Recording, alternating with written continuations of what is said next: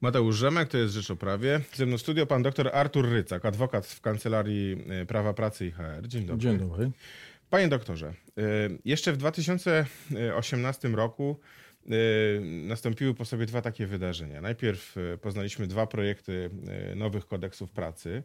E, które miały na nowo urządzić e, zasady zatrudnienia przeszło 16 milionów e, pracowników, no przepraszam, 12 milionów tych zatrudnionych na etatach, mhm. ale one by też w dużej mierze dotyczyły tych pracujących na kontraktach cywilnoprawnych.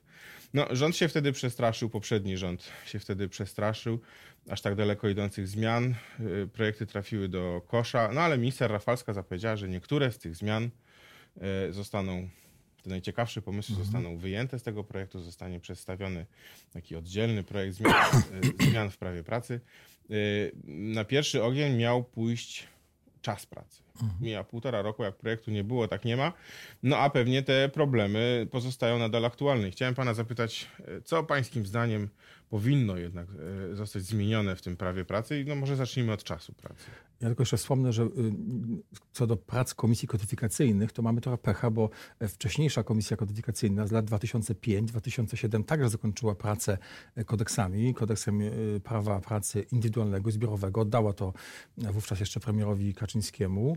Y, powołana była przez premiera Millera i też te, te projekty nie były wykorzystane. Poszły do biurka ministra pracy, więc to właściwie się historia powtarza. A rynek idzie do przodu i szkoda tych prac jednej i drugiej komisji, które były no, jakimś tam wysiłkiem E, środowiska naukowego, ale także praktyków, którzy widzieli problemy e, na rynku pracy, chcieli może nie tyle załatać poszczególne dziury, co jakąś dać kompleksową reformę prawa pracy. Jeżeli chodzi o czas pracy, o, co pan pyta, e, badania pokazują, że Polska ma jedne z najbardziej takich e, kazuistycznych rozwiązań, jeżeli chodzi o rozdział szósty, czyli o czas pracy. to znaczy mamy przeregulowaną tą tematykę w ocenie praktyków i teoretyków prawa pracy. Mamy bardzo dużo, za dużo systemów czasu pracy, mamy sztywne regulacje, na przykład jeżeli chodzi o kwestię doby pracowniczej, o rozkłady, które pan pyta, czasu pracy. Problem na rynku jest następujący. Kodeks pracy przewiduje, że rozkłady czasu pracy powinny być ustalane na przynajmniej jeden miesiąc, na 7 dni przed tym miesiącem do przodu, ale na przykład nie reguluje tego, jak te rozkłady zmieniać. Czyli no, coś się potem dzieje z pracownikiem, jego, jego nie ma, jest konieczność zastępstwa, chociażby tak. I teraz, żeby innej osobie zmienić rozkład czasu pracy, to kodeks na ten temat milczy i w zasadzie jest troszeczkę wolna amerykanka. Albo się zleca nadgodziny, albo się nie zleca nadgodzin, tylko się de facto zmienia rozkład czasu pracy w, w miesiącu, y, co nie jest przewidziane w kodeksie pracy, czy nie ma żadnej procedury, jak ten rozkład czasu pracy zmieniać, no ale pracodawca stoi przed takim wyborem, że no, musi go zmienić, bo ma nową sytuację. Kogoś nie ma, ktoś jest jakimś zwolnieniu, jest lekarskim e, i tu w tym wypadku, choćby w, choćby w tej części e, prawa pracy, co, co do działu szóstego powinny nastąpić zmiany, jeśli chodzi o kodeks pracy. Rząd, wydaje mi się, że rzeczywiście powinien od tego zacząć, bo tam jest najwięcej rzeczy do zrobienia, jeśli chodzi o czas pracy. No dobrze, a y, wspomniał Pan o różnych systemach czasu pracy, bo mamy tą pracę taką zwykłą, mamy pracę zmianową, zadaniową. Mhm. E, I czy to są odpowiednie systemy, czy może coś trzeba by było dopisać, może coś z czegoś by trzeba było zrezygnować? Niektóre systemy są martwe, na przykład e, praca w ruchu ciągłym, więc można by po prostu z części zrezygnować. Niektóre kraje posługują się w zasadzie wystarczająco, dla, dla nich to jest wystarczające, pojęciem odpoczynku yy, i normy czasu pracy. Jeżeli mamy normy czasu pracy i odpoczynek, to cała reszta postawiona jest pracodawcy, który, który wie, jak ma zakład pracy swój urządzić. Ale takie przepisy już są w polskim prawie pracy. Wiadomo, że, że pracownik musi tam odpocząć. Tak, tak tak. E, zdaje się tam 11, 12 godzin na dobę? 11 godzin na dobę, 35 w tygodniu, tak. Ten, ten gwarantowany odpoczynek jest, on, on, wynika z dyrektywy, e, no i też, też z polskich przepisów. No tak, ale, ale jednocześnie ustawodawca bardzo szczegółowo reguluje poszczególne systemy czasu pracy. E, to trochę usztywnia jednak w ocenie praktyków stosowanie czasu pracy, no choćby ta słynna doba pracownicza, albo praca w nocy. Praca w nocy jest z kolei niedoregulowana, bo w zasadzie na dzisiaj pracodawca w takim zakładzie pracy, no innym niż urząd, takim na rynku, rynku mógłby z dnia na dzień pracownikowi zaplanować codziennie pracę w nocy i nie ma tam właściwie żadnych ograniczeń. Więc z jednej strony są, są takie miejsca, które trzeba było uszczelnić w, w, tym dziale szóstym, a z drugiej strony on jest przeregulowany. Jest, no, ocenie praktyków i mojej osobistej jest zbyt dużo systemów czasu pracy, które, y, które stosując, y, no, to, nie jest, y, to nie jest elastyczne dla pracodawcy. Mhm. Zastanawiam się właśnie nad tym, bo w Polsce dużo się mówi o tym, że dużą część tych stosunków pomiędzy pracodawcą a pracownikiem można by było uregulować w układach zbiorowych mhm. pracy, czy to zakładowych, czy nawet branżowych. Tak. A takie funkcjonują z powodzeniem e, na Zachodzie, chociażby w Niemczech, gdzie, gdzie, są, gdzie jest kilka takich układów branżowych, które, mhm. które regulują no, naprawdę e, zasady zatrudnienia milionów pracowników. I co by było potrzebne w Polsce, żeby te układy E, e, branżowe, czy można też byłoby nawet się rozmarzyć o jakichś układach regionalnych, które by regulowały na przykład wysokość płacy minimalnej w mhm. poszczególnych mhm. regionach Polski. Co by było potrzebne, żeby te układy e, za zaczęły być negocjowane, żeby się pojawiły po prostu w naszych warunkach. Tu jest kilka problemów. Pierwszy problem jest taki, że mamy małe uzwiązkowienie, około pewnie 13%, jeżeli chodzi o, y, o, o pracowników, którzy są Czyli nie ma z kim negocjować. Nie ma z kim negocjować, to jest po pierwsze. Po drugie, jest bardzo mała praktyka, prawie żadna, układów ponadzakładowych właśnie. To, co jest typowe dla układów, to, co jest typowe dla silnych związków w Niemczech, w Danii, w innych krajach, tam, gdzie one regulują sobie z pracodawcami, z rządem y, swoje stosunki pracy w poszczególnych branżach, to jest typowe dla, dla tego typu regulacji w prawie pracy, u nas właściwie nie istnieje. Mm, chyba brakuje inicjatywy też od strony pracodawców, od strony y, organizacji pracodawców, także wspierania tego od strony rządu.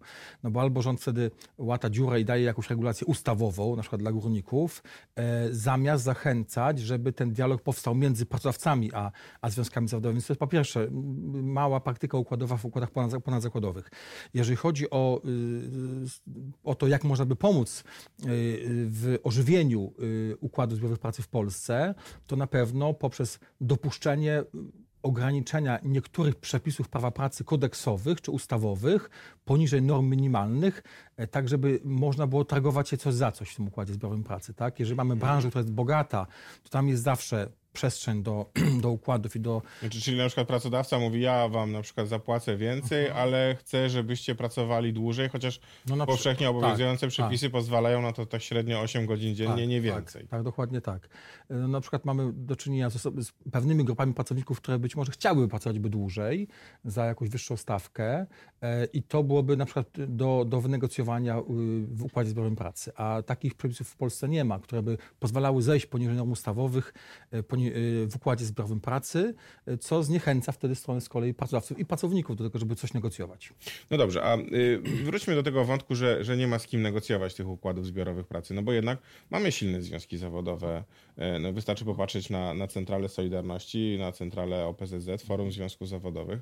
No jednocześnie przepisy narzucają obowiązek zakładania rad, pracowniczych w większych firmach.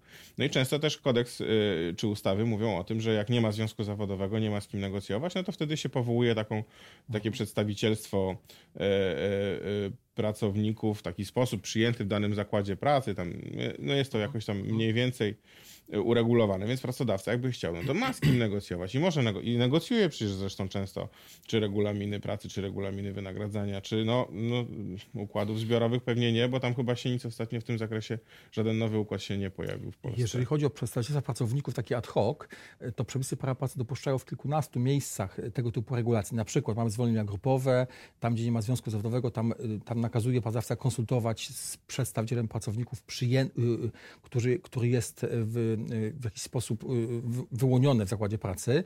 Y, to pierwszy przykład, czy przy telepracy, przy, przy tak zwanych porozumieniach y, mm, kryzysowych, gdzie z uwagi na sytuację finansową pracodawcy można zejść poniżej pewnych norm z kolei w prawie pracy, ale przedstawicielstwo pracowników jest nieuregulowane w prawie pracy, to znaczy nie wiadomo jakimi procedurami wybierać pracowników, jakie powinno być kworum, kto y, powinien wystąpić z inicjatywą, y, aby y, takiego przedstawiciela wyłonić, więc z kolei rząd powinien tutaj doregulować tę kwestię i w tych albo ogólnie w kodeksie pracy przyjąć jakąś, jakąś regułę, że mamy taki a taki sposób wyłonienia reprezentanta i tylko on jest skuteczny, prawomocny, tak. a, albo też nawet ewentualnie pójść trochę dalej i zaproponować, ażeby może w niektórych sytuacjach przedstawiciele pracowników mogli negocjować układy zbiorowe pracy. To oczywiście związki pewnie by mocno oprotestowały bo to jest jeden z tych bastionów związkowych, gdzie związki zawodowe co do prowadzenia sporów zbiorowych i układów zbiorowych pracy, one jako jedyne reprezentacje są do tego uprawnione, no ale ponieważ poziom uzwiązkowienia nie wzrasta w Polsce od tylu, tylu lat, to może czas, żeby jakoś jednak ożywić te, te relacje i otworzyć możliwość dla innych przedstawicielstw. No ja pamiętam, jak wprowadzano te przepisy o tych przedstawicielstwach pracowniczych i tym zwyczajowym w danej firmie sposobie jego wybierania i tam no, nawet do takich cynicznych dość żartów dochodziło, że jak że w danej firmie zwyczajowo prezes wybiera swoją sekretarkę jako przedstawiciela załogi i z nią negocjuje warunki zatrudnienia ca y, całego zespołu, no ale to faktycznie tu by się coś przydało z tym zrobić.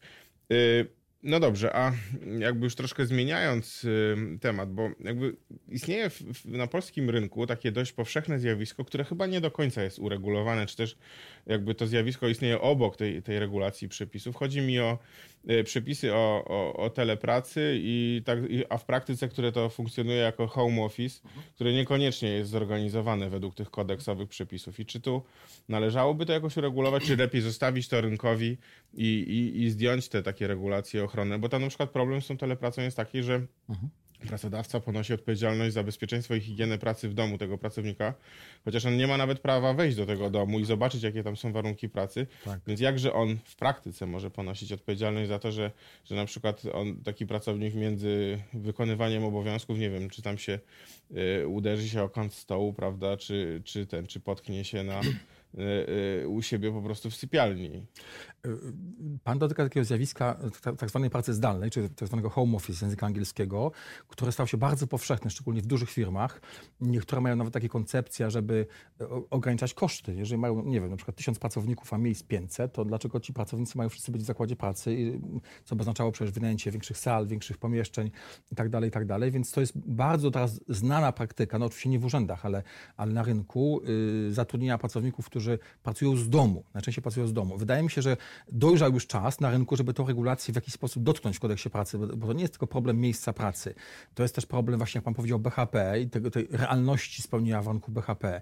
To jest problem wydawania poleceń służbowych, to jest problem ochrony danych, to jest problem e, dalej, mm, e, poza jeszcze miejscem pracy, możliwości przesyłania tych danych i owoców pracy, to jest problem logowania się, problem e, problem obecności w pracy, więc te, te przepisy o home office, o pracy zdalnej, no nie do końca już teraz pasują do wielu innych obowiązków, chociażby potwierdzania obecności w miejscu pracy i tak dalej, i tak dalej. Więc chyba już czas, czas taki jest na rynku, że rzeczywiście my dla wielu klientów opracowujemy różne regulaminy pracy zdalnej, które są albo częścią regulaminu pracy, albo oddzielną jakąś regulacją, ale wiele też firm w ogóle tego nie reguluje ten home office funkcjonuje, oni go stosują i on w ogóle nie jest nigdzie uregulowany w zakładzie pracy, co prowadzi do jeszcze większej ilości problemów, na przykład właśnie w razie wypadku przy pracy.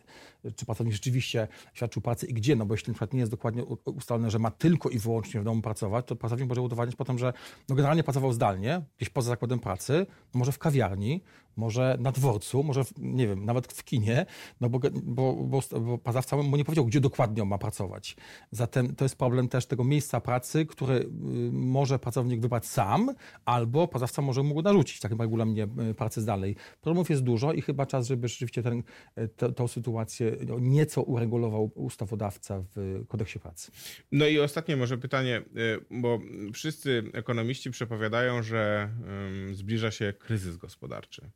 No i przy, przy takich okazjach wraca zawsze postulat pracodawców, żeby odrobinę chociaż e, zracjonalizować tą grupę, czy też te kilkadziesiąt grup pracowników chronionych przed zwolnieniem. No bo przypomnijmy, że na przykład to już jest taki relikt e, przeszłości daleki, że przed zwolnieniem są chronieni radni samorządowi tak. i e, pracodawca nie może nic z takim człowiekiem zrobić, no bo ustawodawca doszedł do wniosku, że może to być jakaś forma presji politycznej na taką osobę, czy coś takiego, no i musi najpierw zapytać na przykład Radę Gminy, czy, czy Radę Powiatu o to, czy, czy może się rozstać z takim pracownikiem i wtedy w większości przypadków dostaje odpowiedź negatywną. To samo jest na przykład z pracownikami, którzy jednocześnie są um, osobami funkcyjnymi w różnego rodzaju strukturach takich samorządowych w poszczególnych zawodach, tak. czy na przykład nie wiem, lekarskich tak. chociażby. Tak. E, no i pewnie tacy w cudzysłowie ulubieni e, pracownicy mhm. chronieni przed zwolnieniem pracy, czyli społeczni inspektorzy pracy, tak. E, którzy nawet ostatnio, znaczy jakiś czas temu byli w Trybunale Konstytucyjnym, który orzekł, że jakby ta regulacja ochronna jest zgodna z przepisami. Mhm. Czy jednak nie warto by było zracjonalizować tych wszystkich chronionych, no bo jednak często dochodzi do absurdalnych sytuacji, że, że to uzasadnienie rozstanie jest i uzasadnione merytorycznie, i ekonomicznie, jednak z takim człowiekiem się nie można rozstać, bo on właśnie został na przykład społecznym inspektorem pracy, bo on na przykład wszedł w jakieś struktury samorządowe, zawodowe i nie można, go, nie można się z nim rozstać. Co więcej, czasami na przykład sipowcy no, stają się tymi sipowcami, ale ich działalność jest właśnie martwa. Tak? To, obserwujemy na, jako kancelaria na rynku takie sytuacje, że e, wiele osób wchodzi w tą ochronę tylko i wyłącznie dla uratowania własnego, własnego zatrudnienia, więc myślę, że e, przejrzenie przez rząd, e, przez parlament kategorii osób szczególnie chronionych przed zwolnieniem z pracy jest jak najbardziej uzasadnione. Pan wymienił zawody medyczne, pan wymienił radnych, ale także są przecież i posłowie, senatorowie, można by cały katalog pokazać. Na pewno y, osoby, które najbardziej są narażone na takie na zwolnienie z pracy, to są związkowcy. Tak? I tutaj nie, nie ma wątpliwości, też stosując normy międzynarodowe, że należy chronić takie osoby przed zwolnieniem, czy podobnie osoby w szczególnej sytuacji, jak kobiety w ciąży, czy, czy na urlopie wychowawczym. I może nie jest problem w tym tylko, żeby te osoby, tych, tych osób nie zwalniać, czy może w samym katalogu, ale także w roszczeniach, jakie im przysługują. No bo jeżeli związkowiec, czy jakaś inna osoba szczególnie chroniona zostanie zwolniona, a następnie jest przywracana do pracy po wielu latach, to pracodawca musi płacić wynagrodzenie za czas pozostawania bez pracy wieloletnie, nawet cztery, nawet pięcioletnie. Więc może by warto ograniczyć te roszczenia, które są e, osób szczególnie chronionych przed zwolnieniem z pracy, ale pod warunkiem jednocześnie, że jakieś zmiany musiałyby nastąpić w kodeksie postępowania cywilnego, tak żeby sąd miał e, możliwość szybszej pracy e, w tego typu sprawach, żeby one nie czekały w kolejce zwykłych spraw, tylko żeby osoby szczególnie chronione miały jakąś szybszą ścieżkę, bo tam to prawo materialne musi przełożyć się na procedurę. Więc z jednej strony postulat byłby rzeczywiście jak najbardziej zasadny, żeby zmniejszyć katalog, y, katalog osób szczególnie chronionych, ale z drugiej strony może ograniczyć jakieś roszczenia tych osób, y, na przykład w zakresie roszczeń pieniężnych. No, panie mecenasie, y, czuję, że moglibyśmy na ten temat jeszcze długo rozmawiać, co warto i co trzeba zmienić w prawie pracy, no ale tu musimy postawić kropkę. Bardzo panu dziękuję za rozmowę. Bardzo. Moim gościem był dr Artur Rycak, adwokat w kancelarii Rycak, Kancelaria Prawa Pracy i HR.